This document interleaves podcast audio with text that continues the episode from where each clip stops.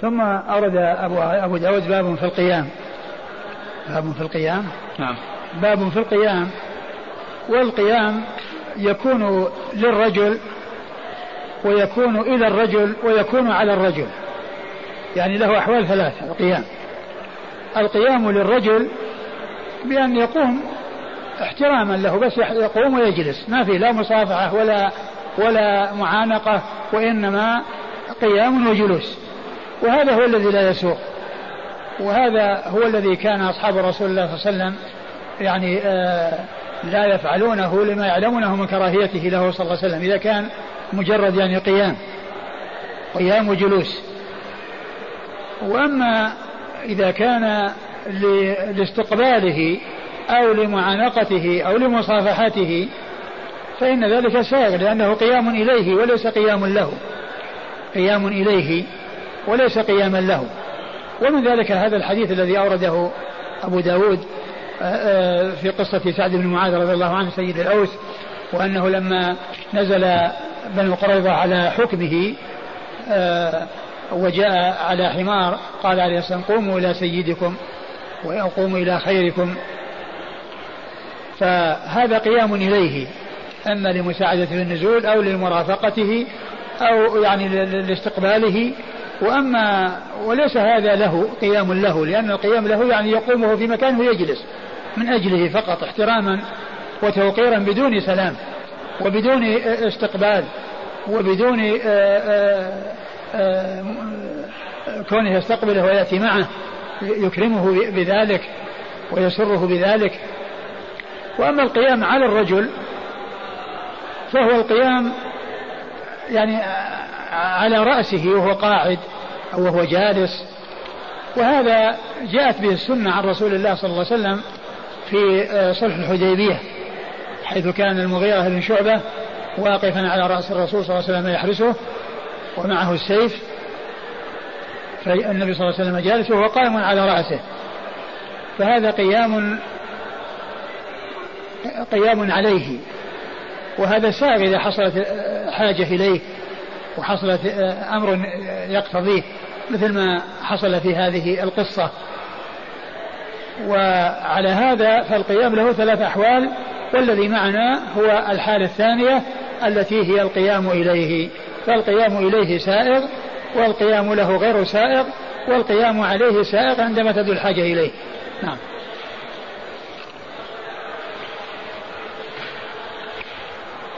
قال حدثنا حفص بن عمر حفص بن عمر ثقة أخرجه البخاري وأبو داود والنسائي. عن شعبة. عن شبه بالحجاج الواسطي وهو ثقة أخرجه أصحاب كتب الستة. عن سعد بن إبراهيم. عن سعد بن إبراهيم وهو ثقة أخرجه أصحاب كتب الستة. عن أبي أمامة بن سهل بن حنيف. عن أبي أمامة بن سهل بن حنيف وهو اسمه أسعد له رؤية. وهو أس اسمه أسعد له رؤية أخرج حديثه أصحاب كتب الستة. عن أبي سعيد الخدري. عن أبي سعيد الخدري وهو سعد بن مالك بن سنان الخدري صاحب رسول الله عليه الصلاة والسلام مشهور بكنيته. أبي سعيد ومشهور بنسبته وهي الخدري وهو أحد السبعة المعروفين بكثرة الحديث عن النبي صلى الله عليه وسلم.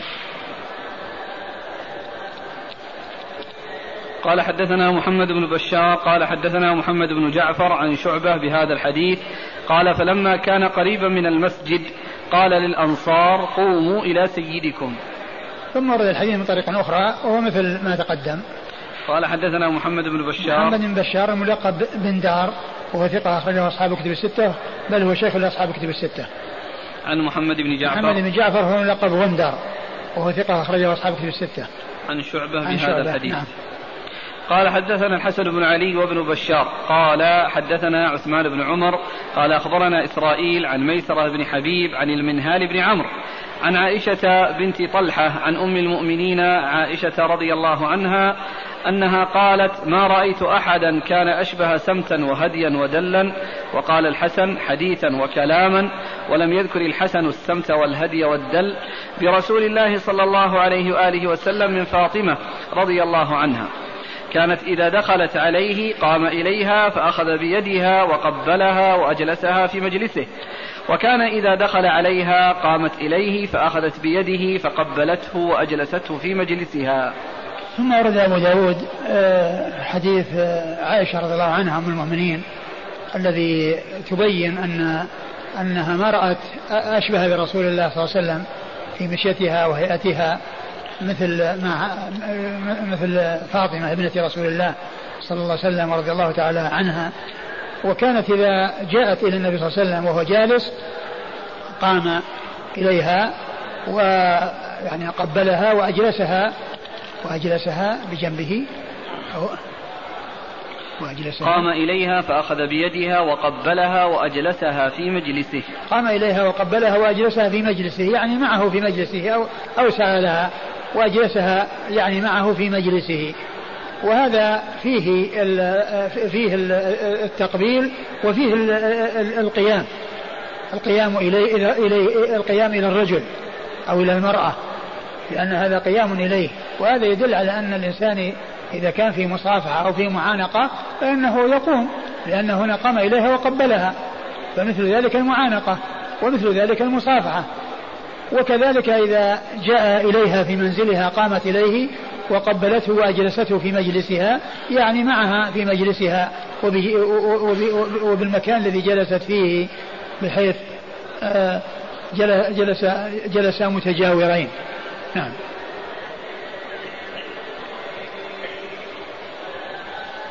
قال حدثنا الحسن بن علي. الحسن بن علي الحلواني ثقة أخرجه أصحابه في الستة إلا النسائي. وابن بشار. وابن بشار مر ذكره. عن عثمان بن عمر. عن عثمان بن عمر وهو ثقة أخرجه أصحابه في الستة.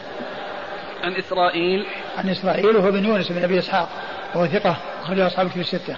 عن ميسرة بن حبيب. عن ميسرة بن حبيب وهو صدوق أخرجه البخاري في المفرد وأبو داود والترمذي والنسائي. صدوق أخرجه البخاري في المفرد ومسلم.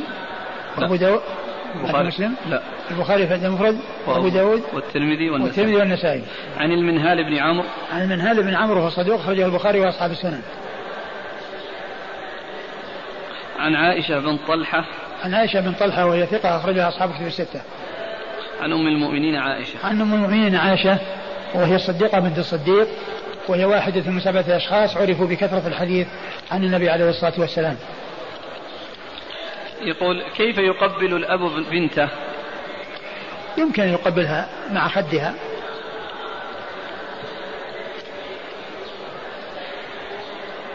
يوجد عندنا في المدرسة الحكومية إذا جاء الأستاذ يقومون قيام جلوس بدون معانقة ولا مصافحة. هذا الفعل صحيح؟ هذا هو هذا هو الذي غير سائغ. هذا الذي هو غير سائغ.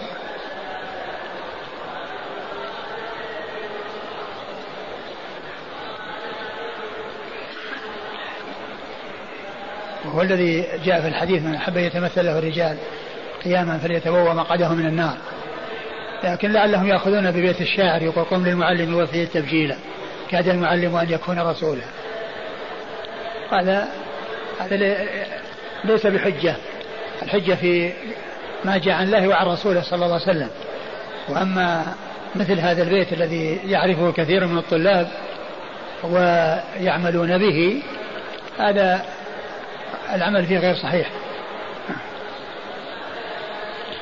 يقول عندنا مدرس يأمر الطالب إذا أراد أن يتكلم أو يجيب أن يت... أن يقف. فهل هذا يدخل في الفعل الجائز أو المحرم؟ لا لا هذا ما في بأس لأن هذا كونه يعني يتبين يعني يقوم حتى يعني يظهر وحتى يعني يعني يستشرف الناس ينظروا يعني يرونه. هذا ما في بأس لأن هذا ليس ليس من القيام للداخل أو لل أو للقادم قيام جلوس وإنما يقوم يعني حتى يعني يكون كل كل يراه يعني المدرس يراه والطلاب يرونه. نعم ويكون بارز يعني كأنه واقف على منصة. يقول ما هو الأولى القيام للمصافحة أم يصافح وهو جالس؟ لا الاولى القيام للمصافحة. القيام للمصافحة. ولو كان القادم يعرف الحكم. يعني طالب علم أو شيء ولو يعرف ولو كان ولو كان.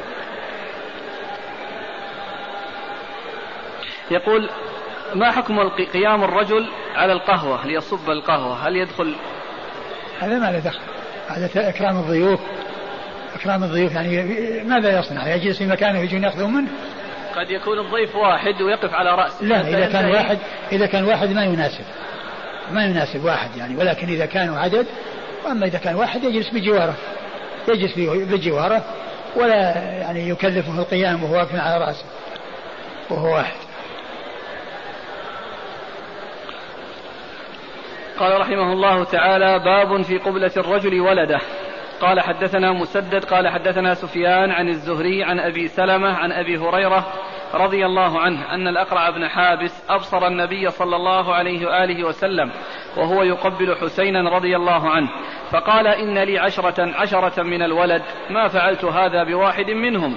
فقال رسول الله صلى الله عليه وعلى آله وسلم من لا يرحم لا يرحم. ثم أورد أبو داود حديث. باب في قبلة نعم، الرجل ولده في قبلة الرجل الولد الولد ولده. ولده. باب في قبلة الرجل ولده. آه، معلوم أن الرجل ذكره يعني ليس له مفهوم وكذلك المرأة. كذلك الأم تقبل ولدها وإنما لكون الأحكام غالبا تكون مع الرجال والكلام مع الرجال والخطاب مع الرجال جاء ذلك في التبويب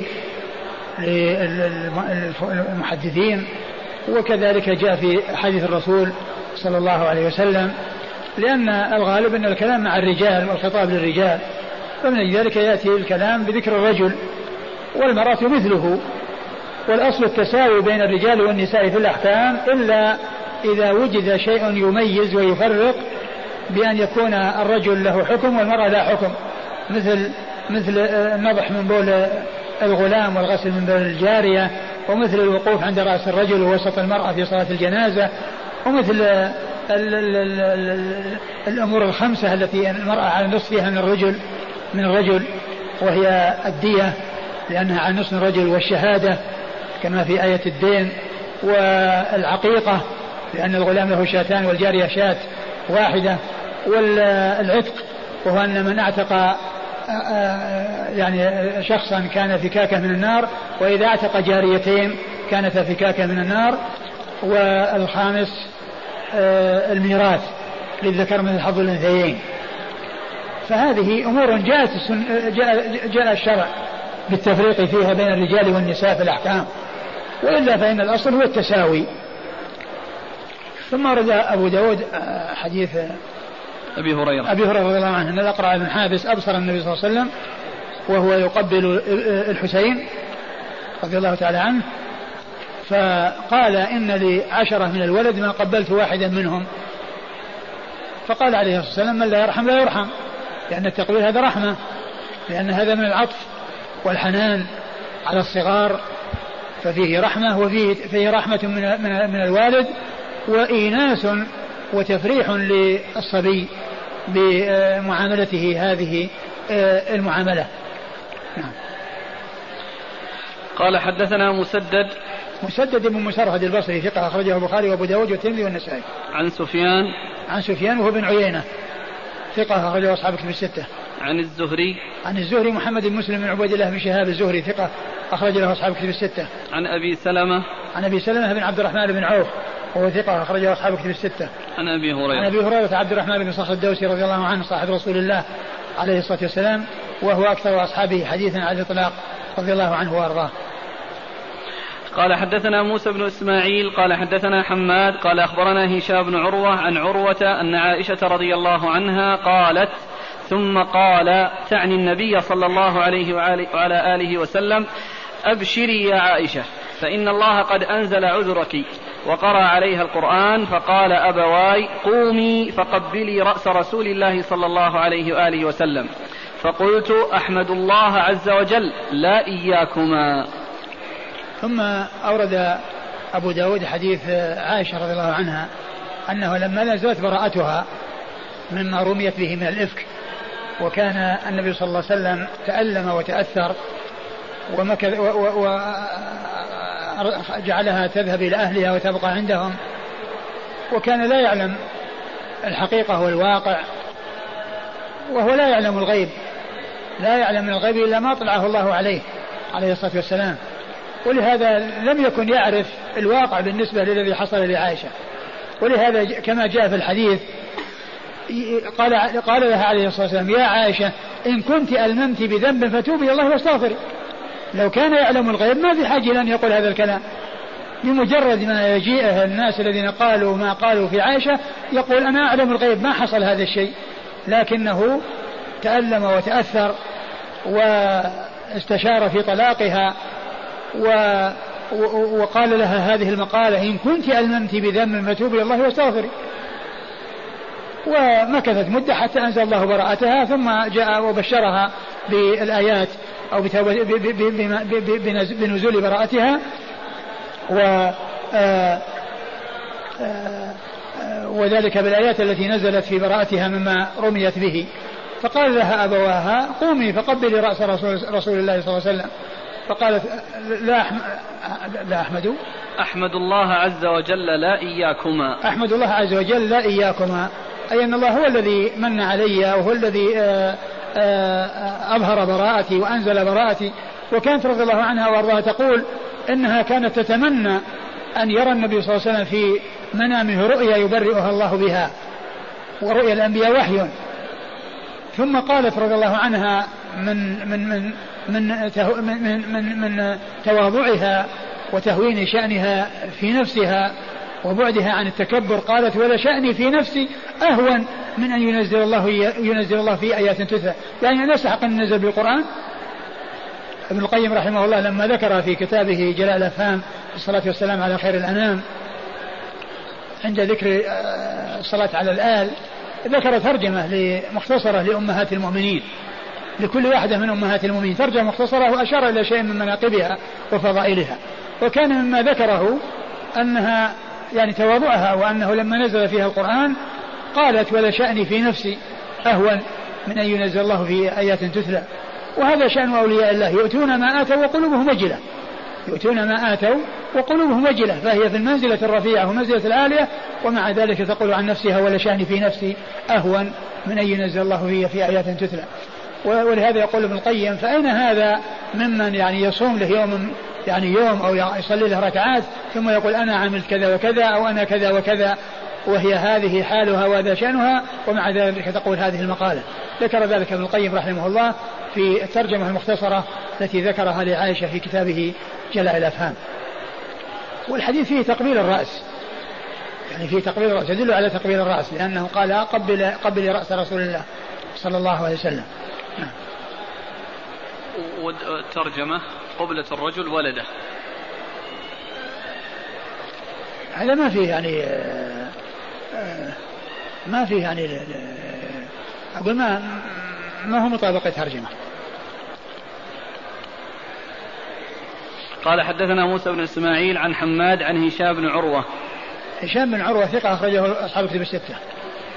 عن أبيه عروة هو ثقة فقيه أحد فقهاء المدينة السبعة في عصر التابعين أخرجه أصحاب الكتب الستة. عن عائشة رضي الله عنها وقد مر ذكرها.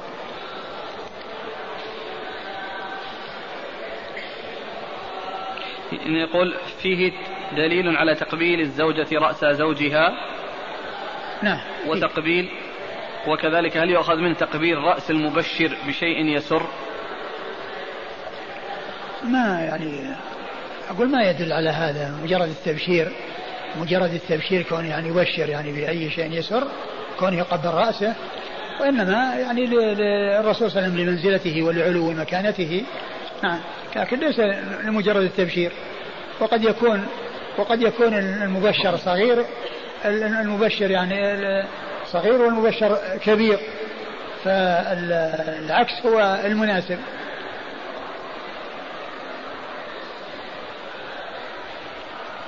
قال رحمه الله تعالى باب في قبلة ما بين العينين. قال حدثنا أبو بكر بن أبي شيبة قال حدثنا علي بن مسهر عن أجلح عن الشعبي أن النبي صلى الله عليه وآله وسلم تلقى جعفر بن أبي طالب رضي الله عنه فالتزمه وقبل ما بين عينيه. ثم ورد أبو داود باب تقبيل ما, ما بين, بين العينين. وورد هذا الحديث عن الشعبي وهو مرسل عن النبي صلى الله عليه وسلم أن النبي صلى الله عليه وسلم استقبل. تلقى جعفر تلقى. بن أبي طالب. تلقى جعفر بن أبي طالب فقبل. فالتزمه وقبل ما بين عينيه. التزمه وقبل ما بين عينيه. ولكن الحديث مرسل كما هو معلوم. الشعبي الشعبي تابعي ولم يدرك ذلك. نعم. قال حدثنا أبو بكر بن أبي شيبة عن علي بن مسهر. عن علي مسر وهو ثقة أخرج له. أصحاب الكتب. أصحاب الكتب الستة. عن أجلح عن الشعبي. عن أجلح مر ذكره الشعبي هو عامر بن شراحيل الشعبي. وهو ثقة فقيه أخرجه أصحاب الكتب الستة. لكن تقبيل ال ال يعني الجبهة عموما هل يعني هو هو من الرأس. يعني قبل رأسه صلى الله عليه وسلم يعني إذا قبل جبهته ورأسه كله يعني كله قال الرأس. لكن الأثر هذا أو الحديث المرسل هذا مرسل ليس بثابت.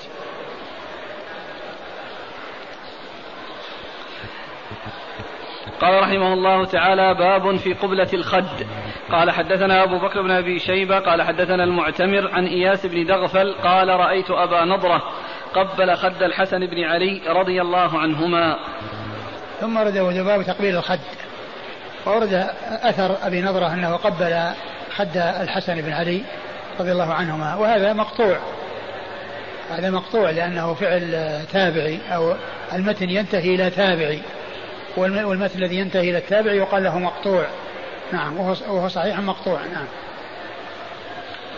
قال حدثنا أبو بكر بن أبي شيبة عن المعتمر. المعتمر بن سليمان بن طرخان التيمي ثقة أخرجه أصحاب كتب الستة.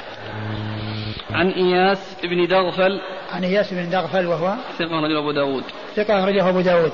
عن أبي نضرة. عن أبي نضرة وهو مالك المنذر بن مالك بن قطعة وهو ثقة أخرجه البخاري تعليقا ومسلم وأصحاب السنن. البخاري تعليقا ومسلم وأصحاب السنن.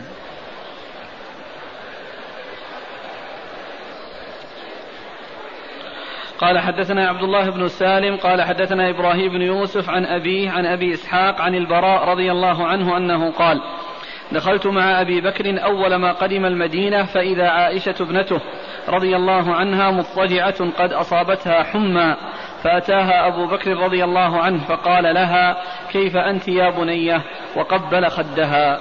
ثم رد أبو داود حديث البراء. البراء بن عازب رضي الله عنه. أن أبا بكر لما قدم المدينة وكانت ابنته عائشة قد أصابتها حمى فجاء وقبل خدها وقال كيف أنت يا بني؟ يعني كيف أنت؟ يعني كيف حالك؟ والمقصود من ذلك أنه قبل خدها لأنه الباب تقبيل الخد. نعم. قال حدثنا عبد الله بن سالم عبد الله بن سالم هو؟ ثقة أخرج أبو داود والنسائي في مسند علي وابن ماجه. ثقة أخرج أبو داود والنسائي في مسند علي وابن ماجه. عن إبراهيم بن يوسف. عن إبراهيم بن يوسف وهو؟ صدوق يهم أخرج أصحاب الكتب إلا الترمذي. صدوق يهم أخرج أصحاب الكتب الستة إلا الترمذي. عن أبيه. عن أبيه يوسف وهو ابن؟ يوسف بن إسحاق. يوسف بن إسحاق بن أبي إسحاق وهو؟ ثقة أخرج أصحاب الكتب. ثقة أخرج أصحاب الكتب الستة. عن أبي إسحاق عن البراء. عن أبي إسحاق عن البراء وقد مر ذكرهما. يقول ألا يستدل على جواز تقبيل ما بين العينين؟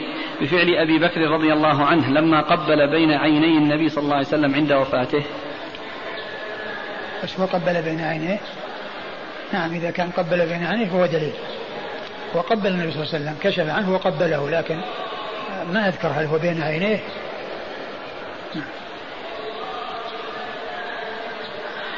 يؤخذ أن تقبيل الخد عموما في المحارم ليس خاص بين الأب وابنته.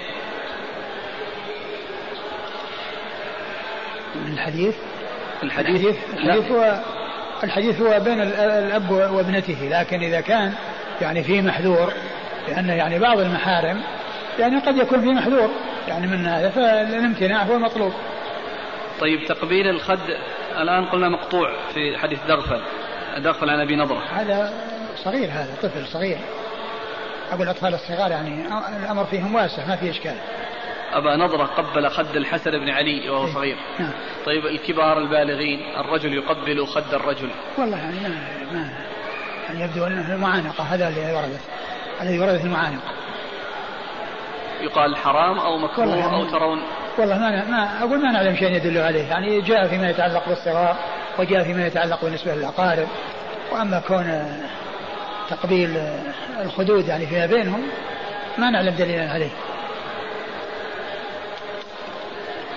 هنا يقول كيف رأى البراء عائشة وهي مضطجعة؟ يمكن كان كان موجود يمكن كان موجود. حديث دخلت مع أبي بكر؟ والمضطجع يرى أقول الاضطجاع مضطجع وغير مضطجعة يعني الرؤية يعني ما فيها إشكال. يعني تحصل الاضطجاع ولأنه يعني نزل عليها وقعد وانحنى حتى قبلها. يعني فهو رأى الذي الفعل الذي قد حصل. قبل الحجاب. قبل نعم. الحجاب لأنه يقول دخلت نعم مع أبي نعم، بكر نعم أول صحيح, صحيح قبل الحجاب. يعني المقصود إنه كيف رآها يعني من ناحية هو أجنبي. أي نعم هذا كان قبل الحجاب لأن هذا أول الهجرة.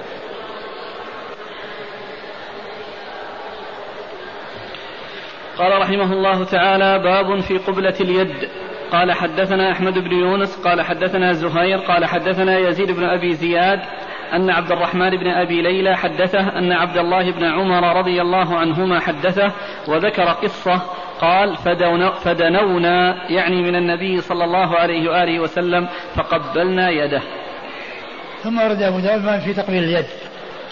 وتقبيل اليد جاء ما يدل عليه. تقبيل اليد جاء ما يدل عليه.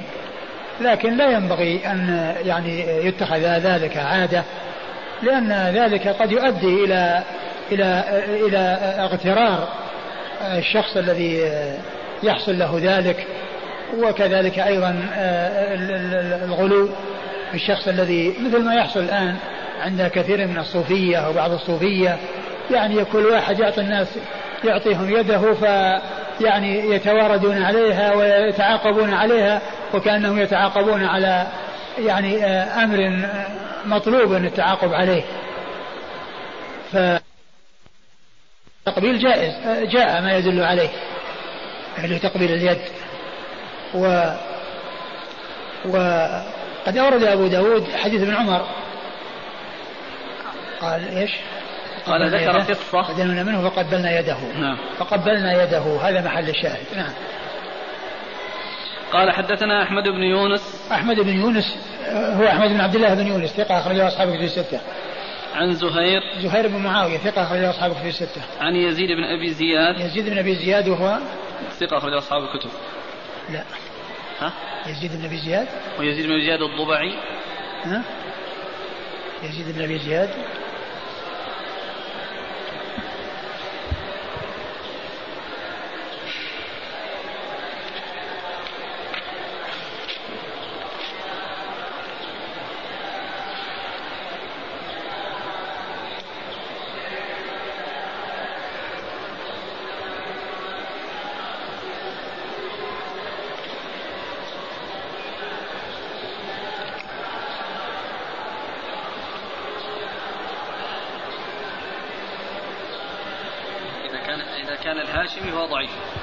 يزيد بن أبي زياد الهاشمي مولاهم. هذا ضعيف. والثاني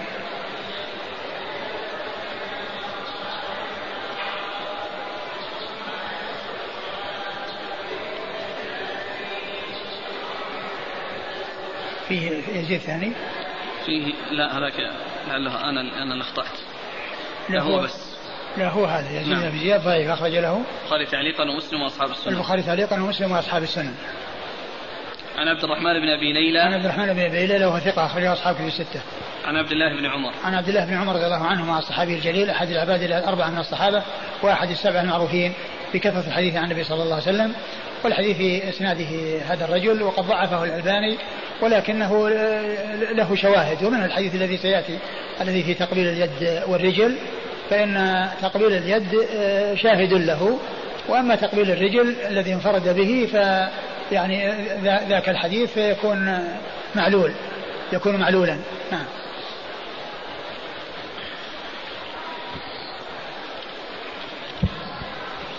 قال رحمه الله تعالى باب في قبلة الجسد. قال حدثنا عمرو بن عون قال أخبرنا خالد عن حسين عن عبد الرحمن بن أبي ليلى عن أسيد بن حضير رضي الله عنه رجل من الأنصار. قال بينما هو يحدث القوم وكان فيه مزاح بين يضحكهم فطعنه النبي صلى الله عليه وآله وسلم في خاصرته بعود. فقال أصبرني. فقال اصطبر. قال إن عليك قميصا وليس علي قميص. فرفع النبي صلى الله عليه وآله وسلم عن قميصه فاحتضنه وأخذ يقبل كشحه. قال إنما أردت هذا يا رسول الله. ثم أورد أبو داود باب إيش؟ باب في قبلة الجسد. باب في قبلة الجسد. يعني كونه يقبل يعني جسد إنسان. آه، آه، أورد في حديث من؟ أسيد بن حضير. أسيد بن حضير رضي الله عنه أنه كان آه، جاء النبي صلى الله عليه وسلم وطعنه بإصبعه مع خاصرته. طعنه. نعم. طعنه بخاصرته بعود. بعود طعنه بخاصرته بعود.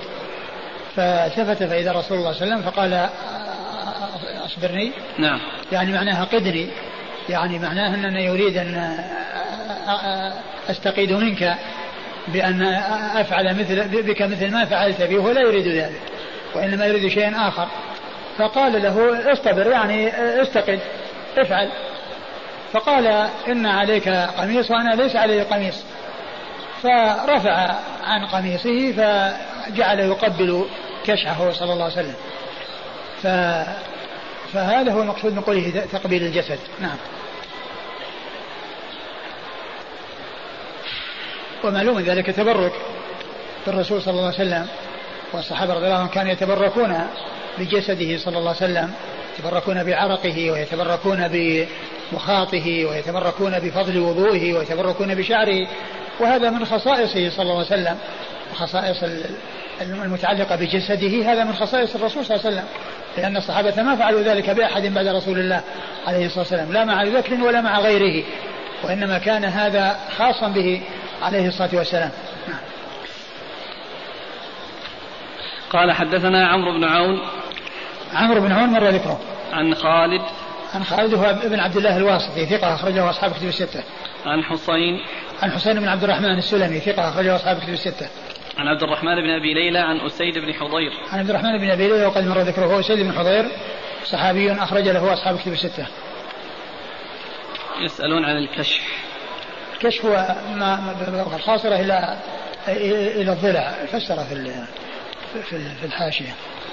قال ما بين الخاصرة إلى الضلع الخلفي. الحمد لله. الله. نعم. يقول إلى الضلع الخلفي يعني إلى الظهر. اي نعم كان إلى الظهر إلى جهة الظهر. وهو أيضا يعني كان يعني جاء من الخلف.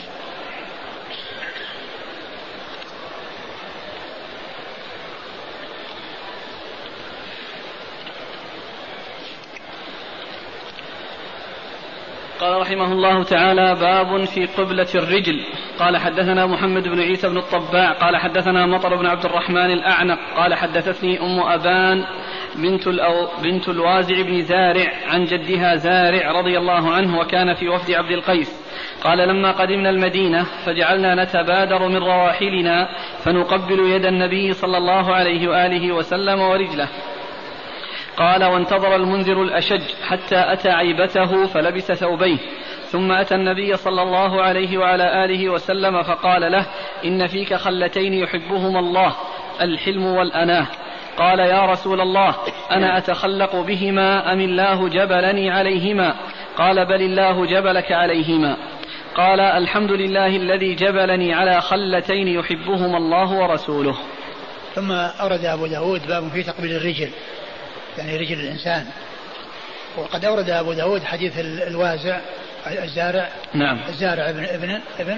الزارع بن عامر العبدي. الزارع بن عامر العبدي رضي الله عنه أنه جاء في وفد عبد القيس حتى جاءوا إلى النبي صلى الله عليه وسلم فبادروا إليه وجعلوا يقبلون يده ورجله صلى الله عليه وسلم. وفيهم الأشج الذي آه، من, من, من, من الوفد. وكان يعني رجلا حليما فذهب إلى إلى إلى عيبته والمقصود به الوعاء الذي فيه الثياب فلبس ثيابه وجاء إلى النبي صلى الله عليه وسلم فقال إن فيك لخلتين يحبهما الله الحلم والأنات فقال أجبلت عليهما أم أم تخلقت بهما؟ قال بل جبلت عليهما. قال الحمد لله الذي جبلني على خلتين يحبهما الله ورسوله صلى الله عليه وسلم. والمقصود من ذلك أنهم كانوا قبلوا يده ورجله. لكن الحديث يعني فيه ضعف ولكن فيما يتعلق باليد الحديث الذي سبق أن مر يعني يكون شاهدا له يكون شاهدا له وأما الرجل فلم تأتي إلا في هذا الحديث وفي إسناده ضعف. قال حدثنا محمد بن عيسى بن الطباع. محمد بن عيسى بن الطباع وهو ثقة أخرج حديثه آه، البخاري تعليقا وأبو داود والنساء والنساء والترمذي في, في, في الشمائل والنسائي وابن ماجه. عن مطر بن عبد الرحمن الأعنق. عن مطر بن عبد الرحمن الأعنق وهو؟ صدوق أخرج البخاري المفرد وأبو داود. صدوق أخرجه البخاري في المفرد وأبو داود. عن أم أبان بنت الوازع بن زارع. عن أم أبان وهي مستور مقبولة. مقبول أخرج نعم البخاري في المفرد وأبو داود. مقبول أخرج البخاري في المفرد وأبو داود. عن جدها زارع. عن جدها زارع وهو صحابي أخرج له. البخاري في المفرد وأبو داود. البخاري في المفرد وأبو داود.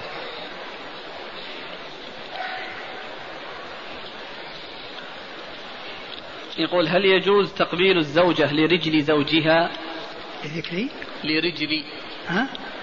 المرأة تقبل رجل زوجها. والله ما يعني قضية النساء يعني مع الرجال آه، تفعل الشيء الذي يعني يكون فيه الأنس والمودة.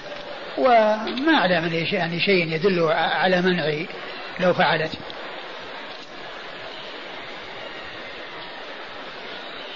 الحديث هذا ضعف الشيخ الألباني. نعم. يقول الأخ أبي أحيانا يأمرني بتقبيل رجله. مازحا أبدا قبلها. قال رحمه الله تعالى باب في الرجل يقول جعلني الله فداك. قال حدثنا الله تعالى أعلم وصلى الله وسلم وبارك على عبده ورسوله نبينا محمد وعلى آله وأصحابه أجمعين. جزاكم الله خيرا وبارك الله فيكم ونفعنا الله بما قلتم.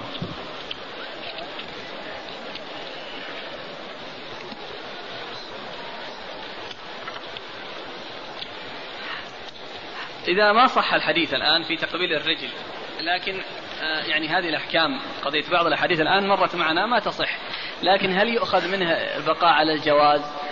لا يقال على الاستحباب لكن يقال الجواز يعني الغريب مع الغريب. والله يعني على كل يعني الناس كونهم يتقيدون بما ورد لا شك أن هذا هو الذي يعني آه، ينبغي لهم.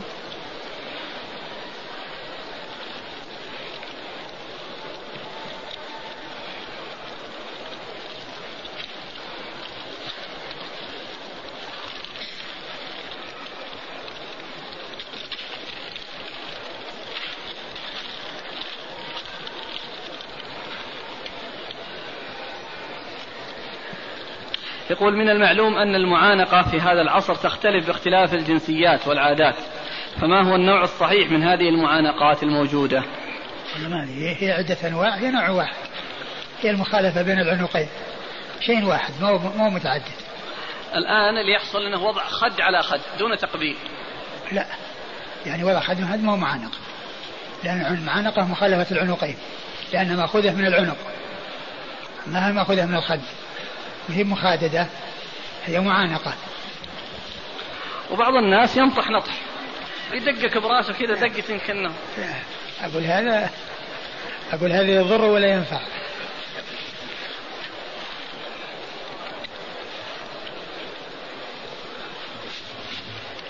يقول ألا نستشهد بحديث لو كنت آمرا أحد بالسجود لأحد لأمرت المرأة أن تسجد لزوجها. يدل على أنه يجوز تقبيل رجل الزوج. تقبيل؟ تقبيل رجل والله يعني ما يعني أقول كما قلت يعني المرأة إذا فعلت يعني هذا مع زوجها وفيه يعني استئناس أو أنس وكذا ما, ما نعلم يعني شيء يمنعه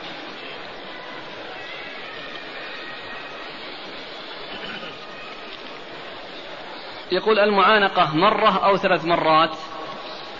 والله ما ما نعلم تعديد ما نعلم يعني معناه أن سواء كانت مرة أو مرتين. لكن يعني كونه يعني مع, مع, مع كل واحد مع مع جهة. يعني وأما كونها تكرر وتردد آه، يعني ما أعلم يعني فيها شيء. لكن تحصل بمرة أو مرتين. يقول السائل هل يجوز وضع اليد أو كليهما على الصدر بعد المصافحة؟ ما ما أعلم شيء يدل عليه. يعني إشارة إلى القلب إلى المحبة موجودة في القلب. أقول ما أعلم لهذا أساس هذا بعض الناس يفعلون هذا إذا إذا صافحته وأطلق يده على طول ذهب به إلى صدره. يقول لعلهم يشيرون بذلك إلى القلب. ولكن ما أعلم لهذا أساس. يقول في بلادي بالسودان عند السلام يضع أحدنا كفه الأيمن في الكتف أو الصدر الأيسر للشخص الآخر ثم يصافحه بعد ذلك. فهل هذه الكيفية تجوز؟ والله الأصل المصافحة على طول بدون بدون وضع يد على الصدر. يقول بأي الاثنين يبدأ المصافحة أو المعانقة أو الأمر واسع؟ لا كما هو له المصافحة أولا. المصافحة أولا. يضع يده في يده ثم يتعانقان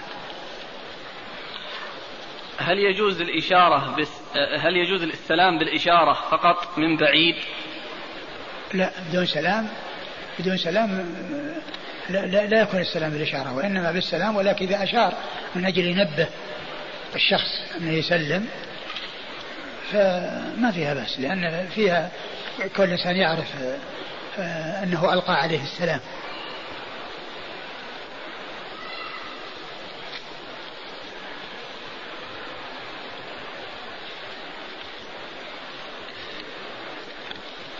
يقول هل يجوز هل من السنة المصافحة باليدين؟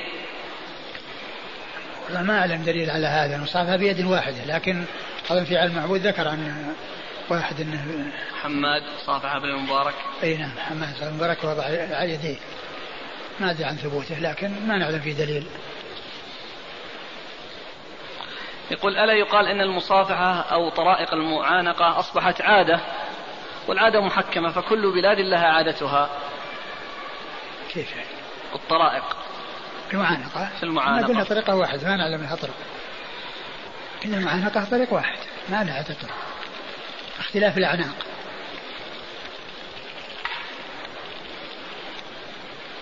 يقول ما حكم تقبيل الأنف عند اللقاء؟ هذا من جنس تقبيل ما بين العينين. أقول من جنسه ما, ما يعني الحديث الذي في ذكر بين العينين فيه ضعف.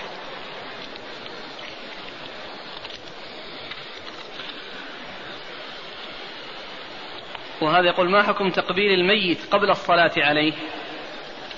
ما في بأس لأن لأن أبو بكر قبل الرسول قبل أن يصلى عليه. ما حكم المصافحة مع الانحناء من أحد الطرفين أو منهما جميعا؟ لا لا. الانحناء لا يجوز. لا يجوز أن ينحني أحد لأحد. كذلك هناك من يقبل اليد ثم يضعها على جبهته. ولا ما نعلم لهذا أساس. لكن هل يسمى هذا يعتبر سجود لغير الله؟ والله عمل أقول عمل منكر. يقول أصبحت العادة في قومنا المعانقة عند كل لقاء. فما حكم ذلك بحيث لو تركت هذه لو تركت هذه العادة قد يحصل في نفسي المقابل شيء؟ يعني ينبغي أن يتعودوا على خلاف هذه العادة وهي أنهم يتصافحون فقط. وأن يتذكروا ما كان عليه أصحاب الرسول صلى الله عليه وسلم كانوا إذا تلاقوا تصافحوا وإذا قدموا من سفر تعانقوا.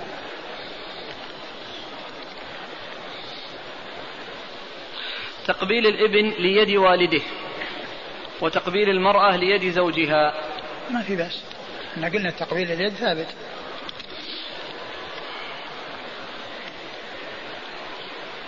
يقول حديث سعد بن معاذ رضي الله عنه استدللتم به على القيام إلى الرجل والذي ورد فيه بإسناد قوي قوموا إلى سيدكم فأنزلوه.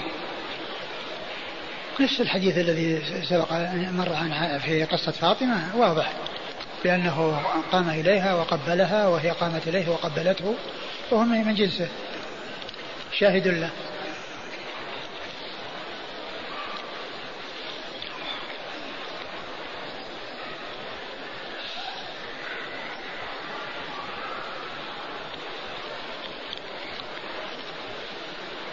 عجيبا لمن يزهد بأمر العلم. هذا يقول هذه أسئلة ولنا إخوة يقتلون ويذبحون في العراق وفلسطين. طيب وإذا وإذا حصل هذا يعني الناس يتركون العلم؟ يعني يعملون إيش؟ ماذا يصنعون؟ لا يتعلمون؟ ويوقفون الاشتغال بالعلم حتى تحصل السلامة؟ يعني هذا أقول هذا سؤال عجيب. يقول بالنسبة لقيام الطلبة للمعلم عندنا أمر لازم من الحكومة ولا نستطيع أن نتركه. فما العمل؟ على كل يعني إذا اتفقوا مع المعلم الحكومة ما براح تجي تأخذهم يتفاهمون مع المعلم على أنهم يتبعون السنة.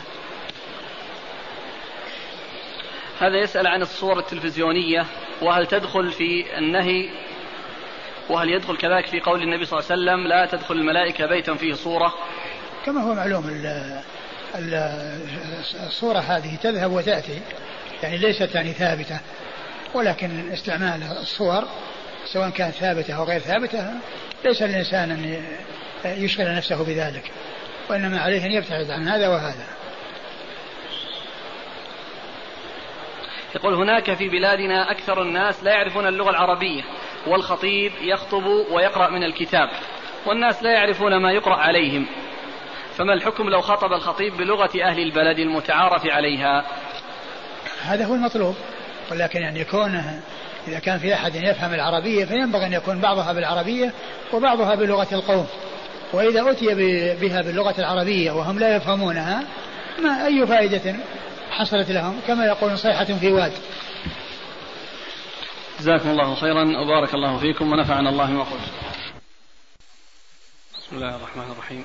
الحمد لله رب العالمين.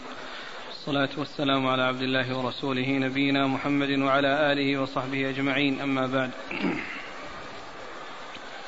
قال الإمام أبو داود السجستاني يرحمه الله تعالى باب في الرجل يقول جعلني الله فداك. قال حدثنا موسى بن إسماعيل قال حدثنا حماد قال حاء. وحدثنا مسلم قال حدثنا هشام عن حماد يعنيان بن أبي سليمان. عن زيد بن وهب عن أبي ذر رضي الله عنه أنه قال قال النبي صلى الله عليه وعلى آله وسلم يا أبا ذر فقلت لبيك وسعديك يا رسول الله وأنا فداك.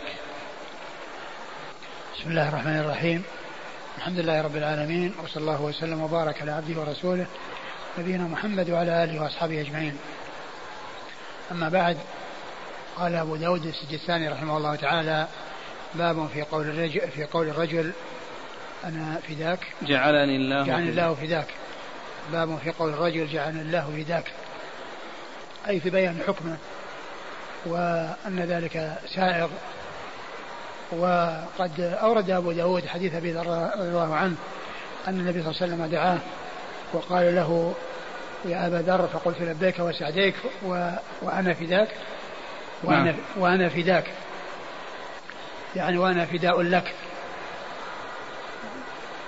وهذا من الجواب الحسن من أبي ذر لرسول الله صلى الله عليه وسلم وكان أصحاب رسول الله عليه الصلاة والسلام عندما يناديهم يقول واحد منهم لبيك يا رسول الله وسعديك.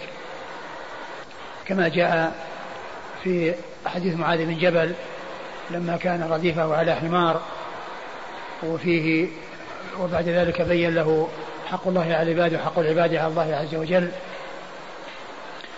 وكلمة لبيك وسعديك هي من الكلمات التي كلمة لبيك وسعديك هي من الكلمات التي يجيب بها الإنسان بجواب حسن عندما ينادى ويدعى. وهي من الأدب في القول والأدب في الجواب. عند النداء. ولبيك يعني هو إجابة. يعني إجابة بعد إجابة. يعني وأنه مجيب له ومستجيب له وأنه مستمر على ذلك ودائم على ذلك. يجيبه ويحقق رغبته. وسعديك أيضا هي بمعنى إسعادا بعد إسعاد. وجعلني وأنا فداؤك. يعني أنا فداء لك. يعني أفديك بنفسي. هذا هو معنى هذه الكلمات التي أجاب بها أبو ذر رسول الله صلى الله عليه وسلم وهو من الجواب الحسن. وكان أصحاب رسول الله عليه الصلاة والسلام يقول كثيرا ما يقولون فداك أبي وأمي أو بأبي أنت وأمي أي مفدي مفدي بأبي وأمي وهذا من من من كلامهم مع الرسول صلى الله عليه وسلم ومحبتهم للنبي عليه الصلاة والسلام وكونهم يفدونه بأرواحهم وأنفسهم ويرخصون كل شيء في محبته و وذلك أن النعمة التي ساقها الله عز وجل للمسلمين على يديه هي أعظم نعمة وأجل نعمة وهي أعظم من النعمة. التي حصلت للوالدين من الوالدين وهما وهي الإحسان إلى الإنسان وتنشئته وتربيته لأن نعمة الإسلام لا يماثلها نعمة ولا يعادلها نعمة وقد جاء الله تعالى بها للمسلمين على يدي الرسول صلى الله عليه وسلم. نعم. قال حدثنا موسى بن إسماعيل. موسى بن إسماعيل التبوذكي البصري ثقة أخرج له أصحاب كتب الستة. عن حماد عن حماد وهو بن سلمة بن دينار وهو ثقة أخرجه البخاري تعليقا ومسلم وأصحاب السنن.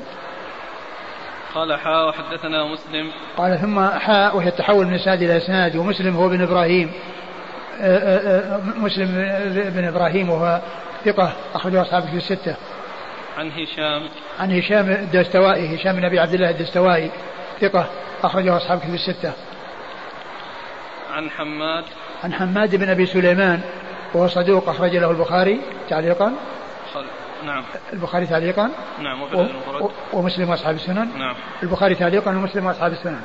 قال يعنيان ابن أبي سليمان. قال يعنيان يعني ان أن شيخي آه أن شيخي شيخي أبي داود وهما آه حماد بن سلمة وإبراهيم وهشام الدستوائي لم يزيد على قولهما حماد.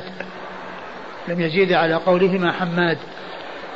فأتى أبو داود أو من دون أبي داود بكلمة يعنيان وكلمة يعنيان الفاعل فيها اللي هي الألف المثنى ترجع إلى إلى إلى شيخي شيخ أبي داود وهما حماد بن سلمة وهشام الدستوائي في كلمة يعنيان قائلها من دون من دون قائلها أبو داود أو من دون أبي داود وفاعلها ضمير مستتر يرجع إلى شيخي آه إلى شيخي شيخي أبي داود. نعم. عن زيد بن وهب. عن زيد بن وهب ثقة أخرجه أصحاب كتب الستة. عن أبي ذر. عن أبي ذر الغفاري وهو جندب بن جنادة رضي الله عنه صاحب رسول الله صلى الله عليه وسلم وحديثه أخرجه أصحاب كتب الستة. يقول السائل هل يفدى غير الرسول صلى الله عليه وسلم؟ يمكن. يمكن أن يفدى يعني إذا كان له منزلة وله مكانة فالتفدية لا بأس لكن التفدية بالأب والأم ما, ما, ما تناسب ولا تصلح إلا للرسول صلى الله عليه وسلم. فلا يفدي الإنسان بأبويه أحد من الناس لأن الأبوين لهما حق عليه. ولكن حصل ذلك للرسول صلى الله عليه وسلم لأن النعمة التي حصلت آه، على يدي الرسول صلى الله عليه وسلم أعظم من النعمة التي حصلت على يد الأبوين. لفظة لبيك وسعديك هل تقال في حق الله وفي حق الرسول صلى الله عليه وسلم وفي حق كل الناس؟ آه، آه، لبيك إجابة طيبة. وكذلك لبيك وسعديك. أيضا لأن سعديك تابعة للبيك لا تأتي وحدها وإنما تأتي تابعة للبيك. فهي من الألفاظ التابعة لألفاظ لفظ تابع للفظ. لا يأتي وحده مستقلا بل يأتي تابعا لغيره. فيمكن أن يقال هذا آه، في الجواب آه، الحسن عندما ينادى الإنسان وأما جعلني الله فداك فهي ما تصلح لكل أحد. يقول كيف يفدى الرسول صلى الله عليه وسلم بعد موته؟ آه كما هو معلوم يعني هذا من من من, من التعظيم للرسول عليه الصلاة والسلام والسلوك مسلك الأمم السابقة الصحابه سلف هذه الأمة اليوم الصحابة ومعلوم أن أنهم كانوا يقولون هذه الكلمة وأباهم غير موجودين. يعني كانوا يقولون هذه الكلمة وأباهم وأمهاتهم غير موجودة. وإنما هذا كله لتعظيم الرسول صلى الله عليه وسلم وبيان عظيم منزلته. فالصحابة كانوا يقولونها وآباهم وأمهاتهم قد ماتوا. نعم.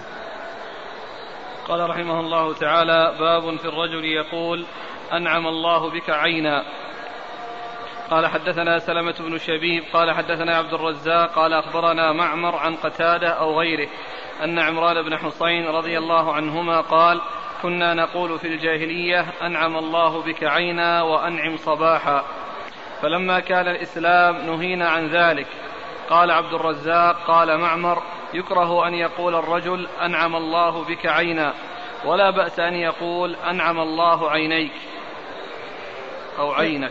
نعم. أورد أبو داود باب قول باب في الرجل يقول أنعم الله بك عينا. باب قول الرجل باب في, في, في قول الرجل أنعم الله بك عينا.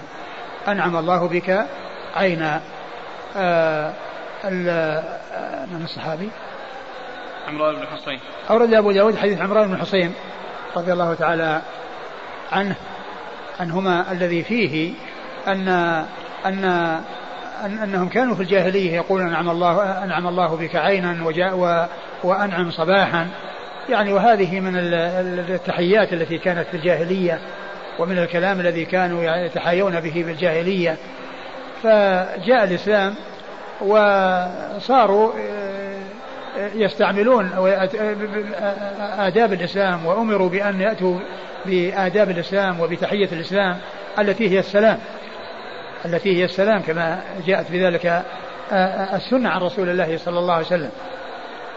وتركوا ما كانوا يستعملونه في الجاهلية. وكانوا وتركوا ما كانوا يستعملونه في الجاهلية. و ونقل أبو داود هذا الأثر عن معمر أنه كان كان يقول معمر لا يقول عمران بن حصين. كنا نقول في الجاهلية. لا, لا بعد ذلك. فلما كان الإسلام نهينا عن ذلك قال عبد الرزاق قال معمر يكره أن يقول الرجل أنعم الله بك عينا. أنعم الله بك عينا يكره أن يقول أنعم الله بك عينا ويعني ولا بأس. ولا بأس أن يقول أنعم الله عينك. أنعم الله عينك يعني أقر الله عينك. أقر الله عينك. وإذا كان آه، أقر الله عينك آه، يعني دعوة له فكذلك أيضا أنعم الله بك عينا يعني دعوة لغيره وأن تقر عينه عين غيره به فإن المعنى يكون مستقيم.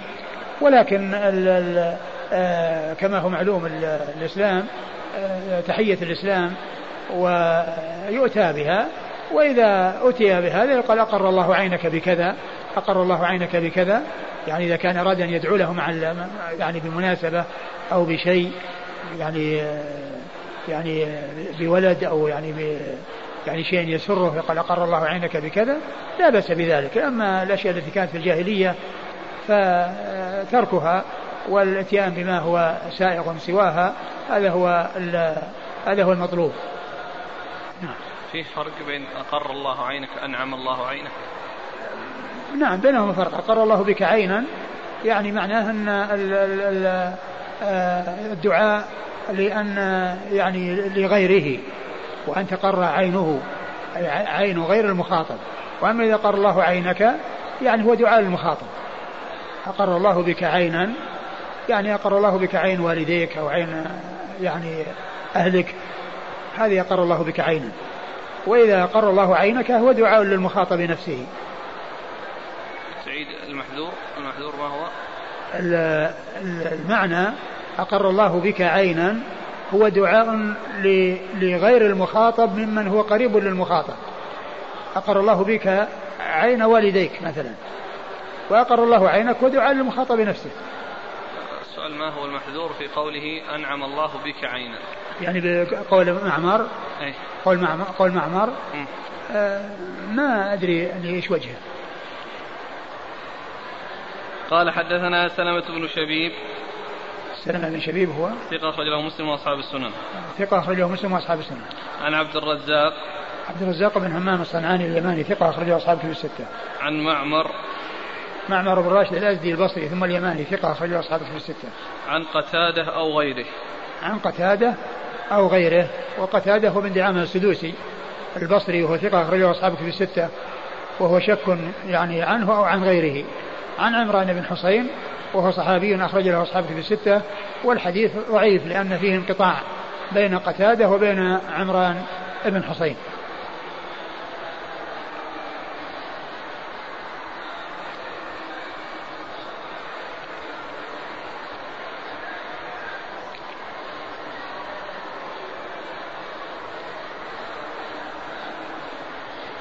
قال رحمه الله تعالى باب في الرجل يقول للرجل حفظك الله.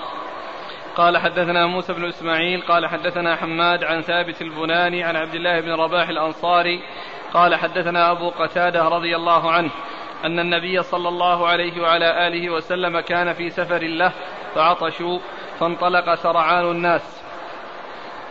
فلزمت رسول الله صلى الله عليه وآله وسلم تلك الليلة فقال حفظك الله بما حفظت به نبيه. ثم أورد أبو داود باب قول الرجل حفظك الله. يعني دعاء له بأن يحفظه الله. وأورد فيه حديث أبي قتادة أن النبي صلى الله عليه وسلم كانوا في سفر فذهبوا يبحثون عن الماء وبقي أبو قتادة مع الرسول صلى الله عليه وسلم يحرسه فقال له النبي صلى الله عليه وسلم حفظك الله بما حفظت به نبيه. حفظك الله بما حفظت يعني بما حفظت به نبيه. يعني أنك حصل منك الجلوس معي لحراستي فدعا له بأن يحفظها الله جزاء لحفظه لرسوله صلى الله عليه وسلم. يعني والجزاء من جنس العمل لأن العمل حفظ للرسول صلى الله عليه وسلم وحراسة والشيء الذي طلب منه أن يحفظه الله عز وجل. فالجزاء من جنس العمل. حفظك الله بما حفظت به نبيه. نعم.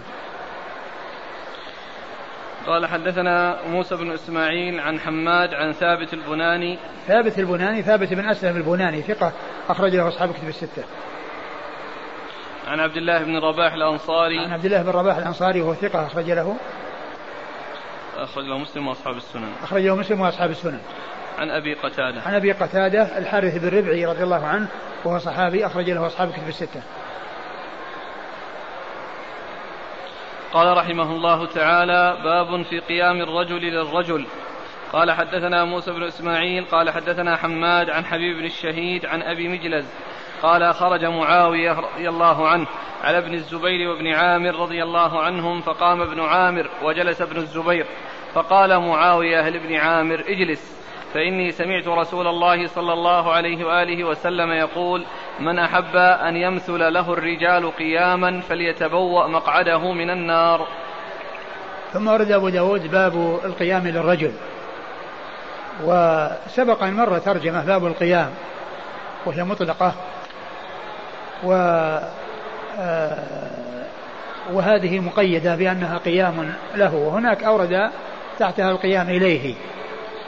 وذكرنا هناك أن أن القيام له ثلاث حالات. حالة هي قيام له والحالة الثانية قيام إليه والثالثة قيام عليه. والقيام إليه سائر يعني يقوم إليه لي ليستقبله أو ليعانقه أو ليصافحه أو ليرافقه في الدخول. وكذلك القيام عليه إذا كان هناك حاجة تدعو إلى ذلك كما حصل من المغيرة بن شعبة حيث وقف على رأس الرسول صلى الله عليه وسلم في وقت بيعة الرضوان في وقت صلح. الصلح الذي يكتب بين رسول الله صلى الله عليه وسلم وبين كفار قريش وكان المغيرة واقفا على رأسه ومعه السيف وهذا فيه إظهار احترام الإمام والحرص عليه وتوقيره. فإن ذلك سائغ كما فعل المغيرة بن شعبة مع رسول الله صلى الله عليه وسلم. وأما القيام له وهو أن يقوم له احتراما يقوم ويجلس قيام وجلوس فهذا هو الذي لا يجوز والذي جاء في حديث معاوية رضي الله عنه لما دخل على ابن الزبير وابن عامر قام ابن عامر ولم يقم ابن الزبير فمعاوية رضي الله عنه قال اجلس فإني سمعت رسول الله صلى الله عليه وسلم يقول من أحب أن يمثله الرجال قياما فليتبوى مقعده من النار. فهذا يدل على أنه لا يجوز القيام الذي هو مجرد قيام وجلوس احتراما ليس قياما إليه وإنما قيام له. هذا هو الممنوع وهو الذي لا يسوق وهو الذي دل عليه حديث آه، معاوية رضي الله عنه. ثم أيضا أصحاب رسول الله صلى الله عليه وسلم الحديث يدل على ما كان عليه أصحاب الرسول صلى الله عليه وسلم من بيان السنن. والتحذير من الأمور المخالف ما فيه مخالفة. ولو كان في ذلك ولو كان في ذلك آه، في آه، احترام للإنسان لأن ابن عامر قام وابن الزبير جلس وأمر الذي قام أن يجلس ثم ساق الحديث. ثم ساق الحديث. مع أن ابن عامر قام احتراما له لكنه ما ما لما كان مخالفا للسنة لم يسكت على ذلك بل أمره بأن يجلس. أمره بأن يجلس. وفيه أيضا آه، إتباع القول بالدليل. إتباع القول بالدليل. لأن معاوية رضي الله عنه لما قال له اجلس ذكر له الدليل الذي هو حديث رسول الله صلى الله عليه وسلم. فأصحاب الرسول عليه الصلاة والسلام يذكرون يذكرون الحكم ودليله. هذا فيه ذكر الحكم ودليله الحكم الذي هو الجلوس والإرشاد إلى الجلوس والدليل من أحب أن يمثله الرجال قياما فليتبوأ مقعده من النار. نعم. قال حدثنا موسى بن إسماعيل عن حماد عن حبيب بن الشهيد. حبيب بن الشهيد ثقة أخرجه أصحاب الكتب الستة. عن أبي مجلز. أبي مجلز وهو لاحق بن حميد. بن حميد وهو ثقة أخرج له أصحاب الكتب. أصحاب الكتب الستة. عن معاوية. عن معاوية بن أبي سفيان رضي الله عنه أمير المؤمنين رضي الله عنهما أمير المؤمنين وحديثه أخرجه أصحاب الكتب الستة.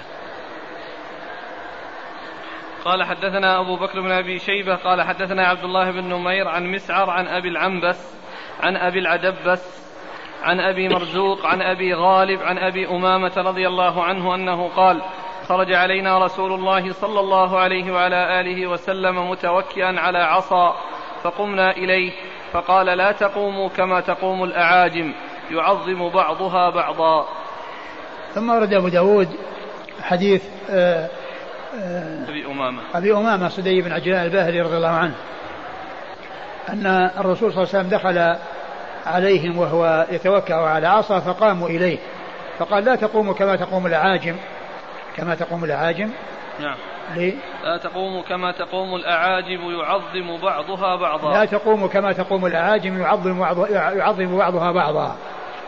يعني أنهم يعني يقومون ويجلسون تعظيما لهم. وقد جاء في الحديث أنه لما حصل له السقوط من فرس وجحش شقه فصلى بالناس صلى وصلى الناس وراءه وكانوا قياما فأشار إليهم أن يجلسوا فجلسوا.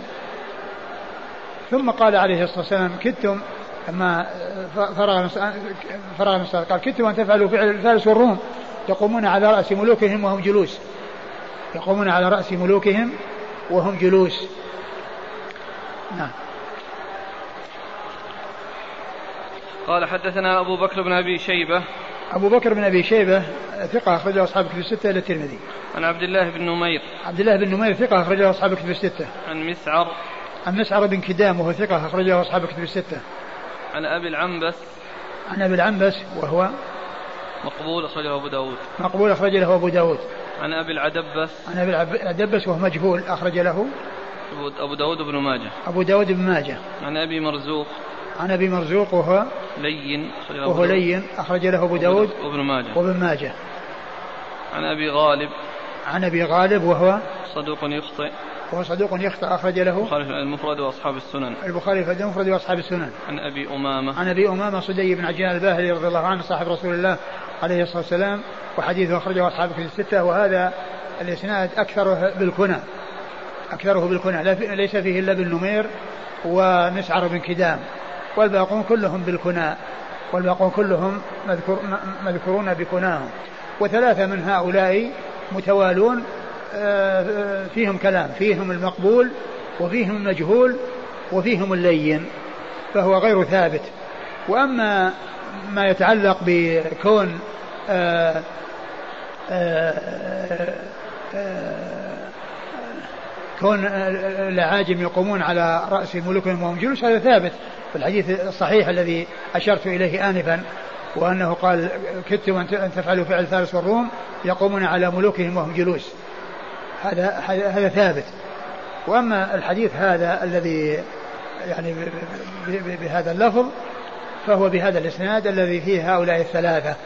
ولكن كما عرفنا أن هذا الذي جاء في ما قال فيه الرسول صلى الله عليه وسلم في مخالفة الفرس والروم لا يعارض ما جاء في حديث آه، قصة وقوف المغيرة بن شعبة على رأس الرسول صلى الله عليه وسلم لأن هذا ليس دائما وأبدا وإنما هو في حالة آه، مجيء الكفار وإظهار آه، المسلمين احتفاءهم بالنبي صلى الله عليه وسلم وإظهار الاحتفاء بالإمام فيكون مستثنى من الذي نهى عنه الرسول صلى الله عليه وسلم أو الذي أنكره الرسول في الحديث الصحيح الذي الذي جاء في الصلاة وهو قال إن كدتم أن تفعلوا فعل فارس والروم يقومون على رأس ملوكهم وهم جلوس. فيكون هذا مستثنى مما جاء في هذا الحديث لأن ذلك فيه إظهار الاحترام والتوقير للإمام أمام الكفار الذين يأتون آه، آه، لأمر ما آه، ويلتقون بالإمام. نعم. يقول فضيلة الشيخ القيام للرجل لمعانقته ومصافحته يكون عند وصول الرجل إلى مكانه أو يكون القيام عند دخوله وقد يكون الجمع كبير. وذلك إذا دخل أول أول المجلس قام الجميع. إذا إذا إذا كان أن أن أن أنه يعني س يعني سيلتقي به أو يعني يستقبله ويتحرك من مكانه لاستقباله ما في بأس. أو الناس يقومون ويتحركون من أماكنهم لل وإذا كان أنه يعني يعني يمشي عليهم ويدور عليهم وهم واقفون لا بأس لأنه قيام للمصافحة.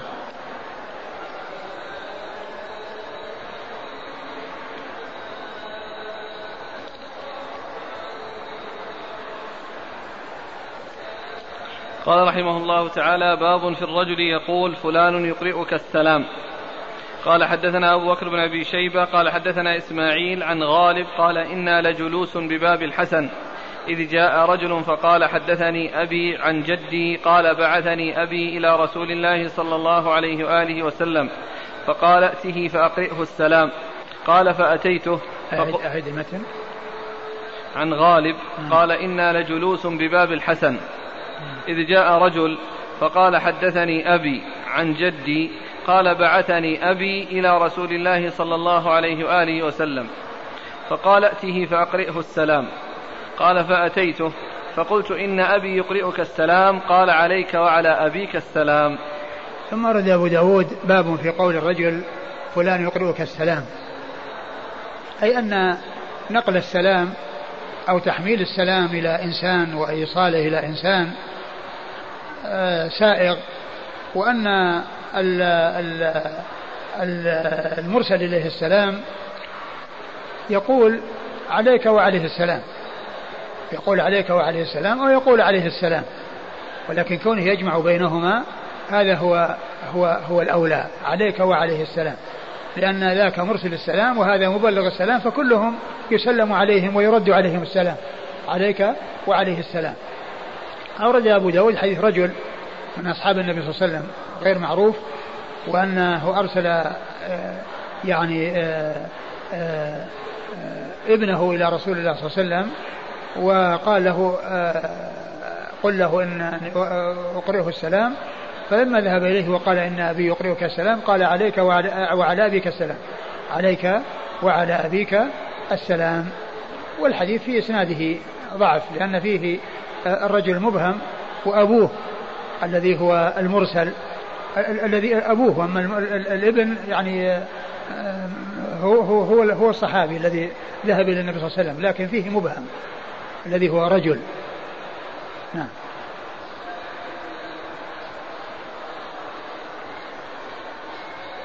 قال حدثنا أبو بكر بن أبي شيبة عن إسماعيل.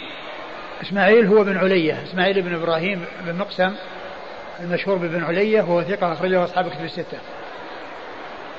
عن غالب. عن غالب وهو صدوق رجل أصحاب الكتب. غالب بن من خطاف. غالب غالب بن خطاف وخطاف آه، صدوق أخرج له أصحاب الكتب. أصحاب الكتب الستة. نعم.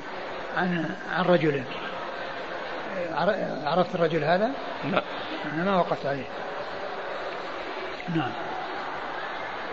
قال حدثنا أبو بكر بن أبي شيبة قال حدثنا عبد الرحيم بن سليمان عن زكريا عن الشعبي عن أبي سلمة أن عائشة رضي الله عنها حدثته أن النبي صلى الله عليه وآله وسلم قال لها إن جبريل يقرأ عليك السلام.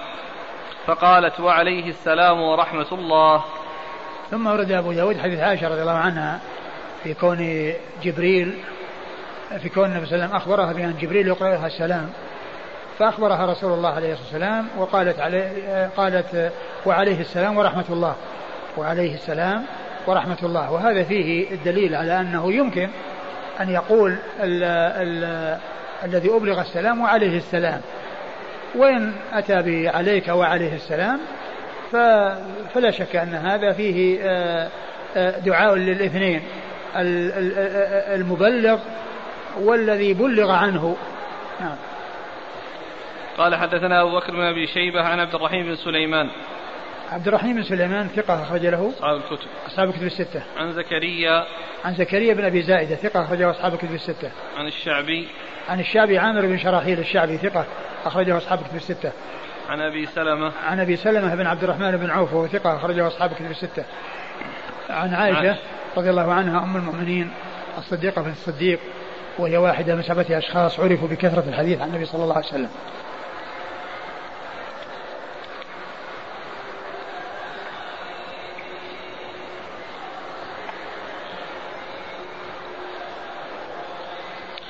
يقول ما حكم إقراء السلام؟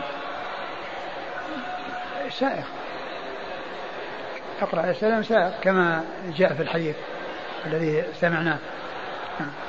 لكن من حمل السلام؟ نعم. من حمل السلام؟ نعم من إذا حمل يتحمل. إذا حمل يتحمل ويبلغ. لكن من الأشياء التي ينبغي أن ينبه عليها بالنسبة لتحميل السلام ما يفعل بعض الناس. إذا كان قادما إلى المدينة يعني يصيه من يصيه فيقول أبلغ سلامي إلى الرسول صلى الله عليه وسلم. فإن مثل ذلك لا نعلم له يعني أصلا يعني ثابتا يعتمد عليه ولكن آه الذي ينبغي للإنسان عندما يحمل السلام أو يطلب منه إبلاغ السلام إلى الرسول صلى الله عليه وسلم أن ينبهه إلى ما وردت به السنة عن رسول الله عليه الصلاة والسلام وهو أن يكثر من الصلاة والسلام على رسول الله عليه الصلاة والسلام والملائكة تبلغه والملائكة تبلغه لأن النبي عليه الصلاة والسلام قال إن لله ملائكة سياحين يبلغوني عن أمة السلام. وقال أيضا عليه الصلاة والسلام لا تجعلوا بيوتكم قبورا ولا تتخذوا قبري عيدا وصلوا علي فإن صلاتكم تبلغني حيث كنتم. فإنه صلى الله عليه وسلم نهى عن اتخاذ قبره عيدا وهو التردد والتكرار للصلاة والسلام عليه عليه الصلاة والسلام وأرشد إلى ما يقوم مقام ذلك بقوله وصلوا علي فإن صلاتكم تبلغني أي بواسطة الملائكة حيث كنتم. كما بين ذلك الحديث الذي أشرت إليه إن لله ملائكة سياحين يبلغوني عن أمة السلام.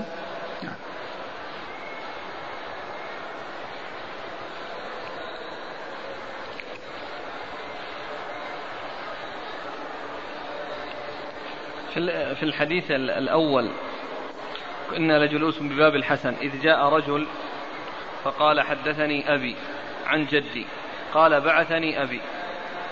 رجل ولا رجلان؟ لا هو الرجل هذا هو المبهم الذي آه الذي يخبر عن أبيه.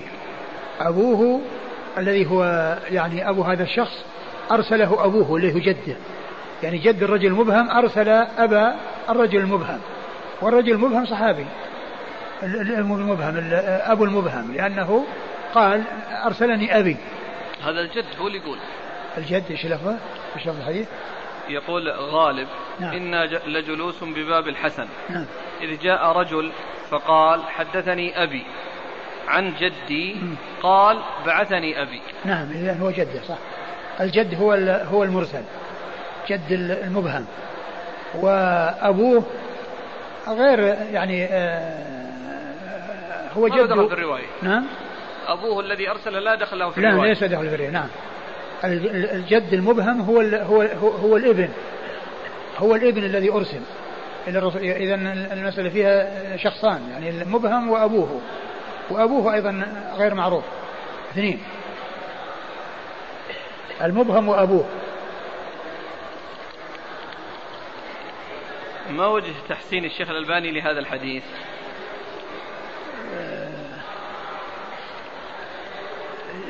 كل لشواهد يعني اللي بعده شاهد الله اللي بعده شاهد الله بس اللي بعده هو عليه السلام. نعم. ما في عليك. ما أدري لكن يمكن فيه فيه شيء آخر يعني يشهد للحديث غير هذا. يقول مر بنا أنه لا يجوز أن يقال عليك السلام لأنها تحية الموتى. هذا ما ما يتنافى لأن هذا جواب. لأن عليك وعليه السلام جواب وليس ابتداء سلام. ومعلوم أن رد السلام على مقدمة. كل من يسلم يقول السلام عليكم والمجيب يقول عليكم السلام. فإذا ما في ما في إشكال. الإشكال فيما إذا بدأ المسلم يقول عليك السلام بدل ما يقول السلام عليكم يقول عليك السلام. هذا هو ال هو ال الإشكال.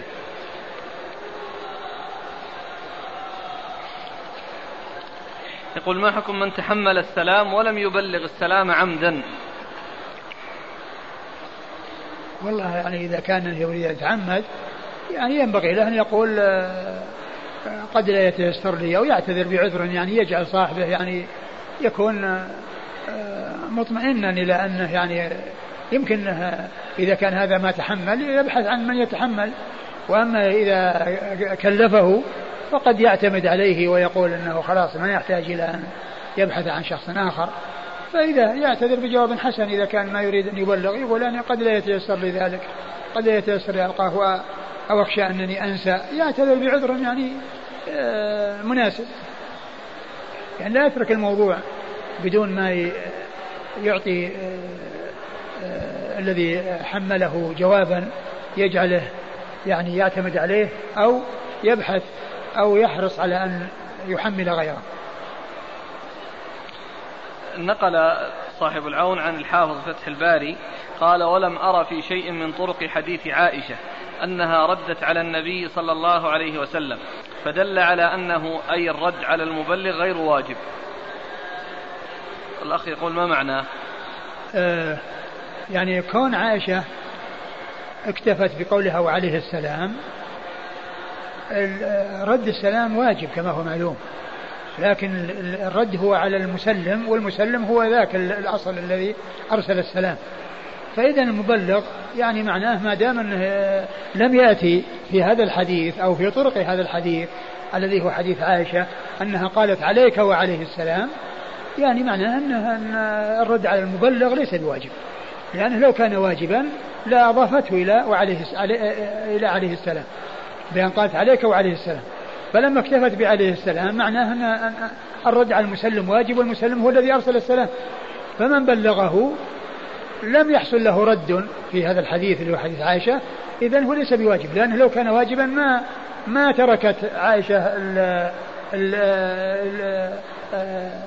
إضافة ذلك إلى الرسول صلى الله عليه وسلم. والرسول صلى الله عليه وسلم أيضا لبلغها بأن تقول عليك وعليه السلام لو كان واجبا. هذا هو معنى كلام الحافظ أنه يعني دل على أنه ليس بواجب لأن رد السلام واجب. فما دام أنها اقتصرت على عليه السلام ولم تقل عليك وعليه السلام إذا المبلغ الرد عليه ليس بواجب. بأن يقول عليك قال رحمه الله تعالى باب في الرجل ينادي الرجل فيقول لبيك. قال حدثنا موسى بن إسماعيل قال حدثنا حماد قال أخبرنا يعلى بن عطاء عن أبي همام عبد الله بن يسار أن أبا عبد الرحمن الفهري رضي الله عنه قال شهدت مع رسول الله صلى الله عليه وآله وسلم حنينا فسرنا في يوم قائض شديد الحر فنزلنا تحت ظل الشجرة فلما زالت الشمس لبست لأمتي وركبت فرسي فأتيت رسول الله صلى الله عليه وآله وسلم وهو في فسطاطه فقلت السلام عليك يا رسول الله ورحمة الله وبركاته. قد حان الرواح. قال أجل. ثم قال يا بلال قم. فثار من تحت ثمرة كأن ظله ظل طائر. فقال لبيك وسعديك وأنا فداؤك. فقال أسرج لي الفرس.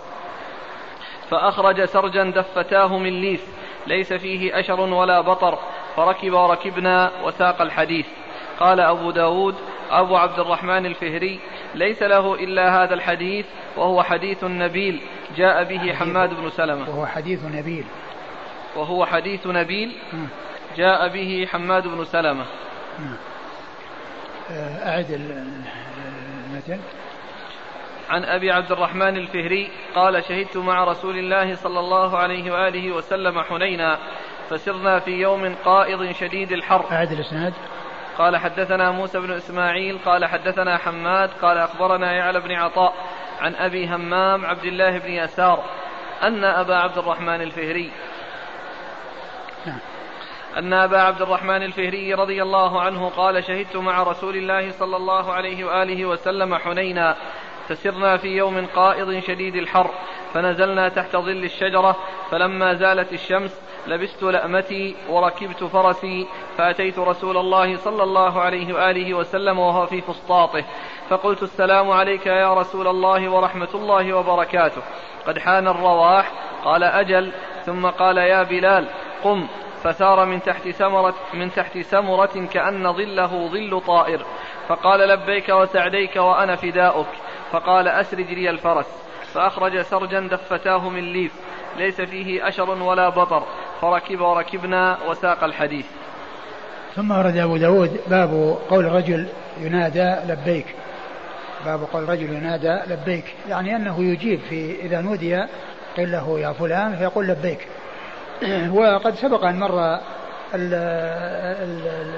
الحديث أو مر معنى الحديث في الباب المتقدم قول الرجل أنا فداؤك أو جعل الله فداءك وهو بمعنى يعني ذاك المتقدم في أنه يأتي بقول لبيك وسعديك وجعل الله فداك أو أنا فداك أورده أبو داود من أجل اشتماله على هذا الجواب من أجل الإجابة على النداء بقوله لبيك فإذا لبيك وسعديك وجعل الله فداك أو أنا فداك كلها يعني مع بعض يجاب بها أو يجاب ببعضها وكان أصحاب رسول الله صلى الله عليه وسلم يعني يقولون لبيك وسعديك. وفي هذا الحديث والذي قبله أنه قال و وجعل الله فداك. آه، أوله أول حديث قال شهدت مع رسول الله صلى الله عليه وآله وسلم حنينا. فسرنا في يوم قائض شديد الحر فنزلنا تحت ظل الشجرة فلما زالت الشمس لبست لأمتي وركبت فرسي نعم هذا أبو عبد الرحمن ليش؟ الفهري الفهري يقول إنهم كانوا مع النبي صلى الله عليه وسلم في غزوة حنين وأن كان في الرسول في شجرة وأن آه أنه جاء إليه وقد لبس لامته وركب فرسه وقال يا رسول الله الرواح. يعني الانتقال يعني الرواح والذهاب في آخر النهار. لأن الغدو في أول النهار والرواح في آخر النهار. يعني بعد بعد منتصف النهار بعد الزوال هذا يقال له رواح. وما قبل ذلك يقال له غدو. الرواح أي أنهم ينطلقون ويذهبون في آخر النهار. فقال أجل ثم آه، دعا بلالا وكان بلال يعني تحت شجرة فقام يعني مسرعا وقال إيش؟ كأنه ظل طائر. كأن ظله ظل طائر. كأن ظله ظل طائر يعني قيل أن معنى ظله يعني ظل الظل الذي استظل به يعني أنه ضعيف وأنه يعني قليل وأنه يعني ظل قليل يعني شجرة يعني آه، آه، ظلها قليل ليس بظليل. يعني آه، الطائر يكفيه كل شيء يسير أن يستظل به. ومعنى ذلك أن الظل الذي كان يستظل به أبو بلال أنه كان يسيرا جدا كظل الطائر أي الذي يستظل به الطائر يعني مبالغة في قلته. نعم. فقال لبيك وسعديك وأنا فداؤك فقال أسرج لي الفرس فأخرج سرجا دفتاه من ليف.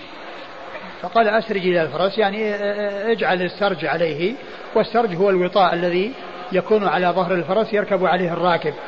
يعني بدلا من يكون يعني راكبا على عليه وهو عري يعني ليس عليه ليس عليه سرج يعني يريد أن يسرجه يعني يجعل السرج عليه.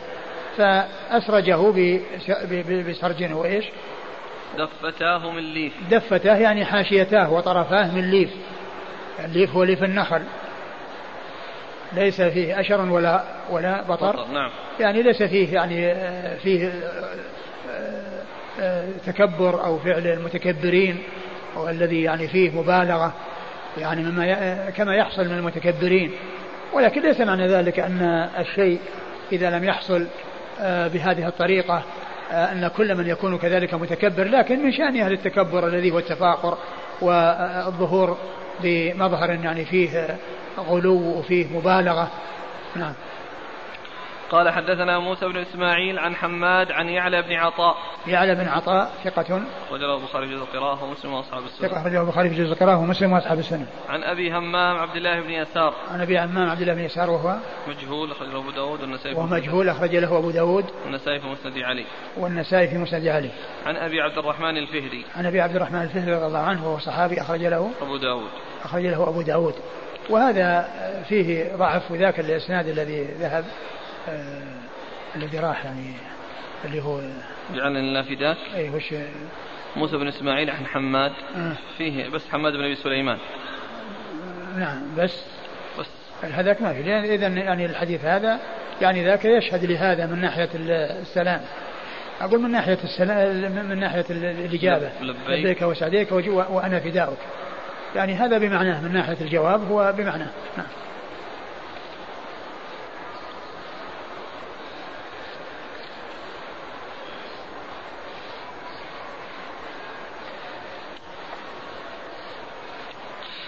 قال أبو داود أبو عبد الرحمن الفهري ليس له إلا هذا الحديث وهو حديث نبيل جاء به حماد بن سلمة. يعني هذا يعني يقوله آه، آه، تلميذ وحماد يقول قال أبو داود أبو عبد الرحمن الفهري ليس له إلا هذا الحديث. نعم. وهو حديث نبيل. نعم. جاء به حماد بن حديث نبيل يعني مقصود به يعلى بن عطاء. يعني حديث نبيل يعني جاء به عبد الرحمن جاء به جاء به حديث نبيل الذي هو يعلى بن عطاء. نعم.